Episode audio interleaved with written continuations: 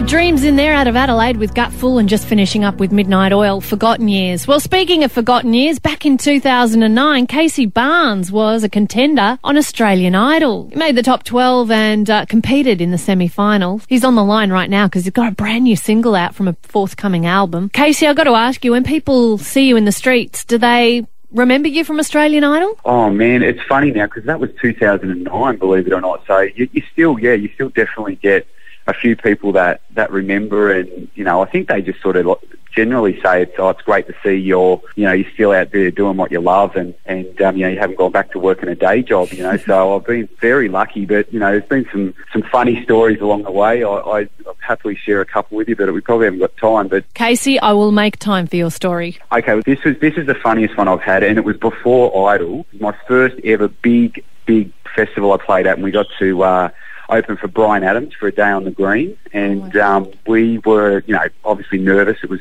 2005, and promoter came out on the stage and said, "Ladies and gentlemen, we've got." Uh, you know, very special guest today, Casey Barnes and, and band, and, and obviously the crowd didn't know who I was, and my wife was in the audience, and there's a group of girls sitting in front of the on a picnic basket with their, you know, their wine and their bickies, and and they're all going, "Oh yeah, this is Casey Barnes. Oh yeah, she's um, she's great. She's it's Jimmy Barnes' daughter. She is awesome. She's great." And so my wife's texting me backstage, going, "There's a group of people out here that think you're Jimmy Barnes' daughter." So we came out on stage, and obviously they worked out I wasn't, and, and made a bit of a joke about it after our first song, I think, and then that sort of broke the ice with the crowd, and ended up being, I think, still to this day, my favourite my favourite gig. I mean, we um, we had a blast and, and the crowd was, was awesome. So it was we sort of turned it into a bit of a joke, and it was um, it ended up working out okay. Have you managed to cross paths with uh, Jimmy, the most famous Barnes in Australia?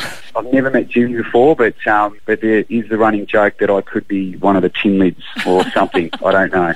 I love it. Now I know you've been back and forth to Nashville a lot. You've also played a couple of shows with the likes of Lady Antebellum, etc. How did the Aussie accent go down there in the states? Yes, they definitely. Every time you either do, you know, TV or, or radio over there, they love, you know, they love the Aussie accent, and they're yeah, they're very, you know, always super supportive. So um, I love going over there as you know as much as we, we possibly can. We got the opportunity to do um, breakfast TV over there and go on one of the the morning programs and you know play a song and it was just yeah, it was just awesome. You just you just get up there and I guess then you got to make the most of it and try and put on a, a good show and and um, leave a mark with the crowd and you know we um yeah we, we had a great time. Your latest single, your brand new one, is called "Ain't Coming Home." You want to give us a little rundown on that one?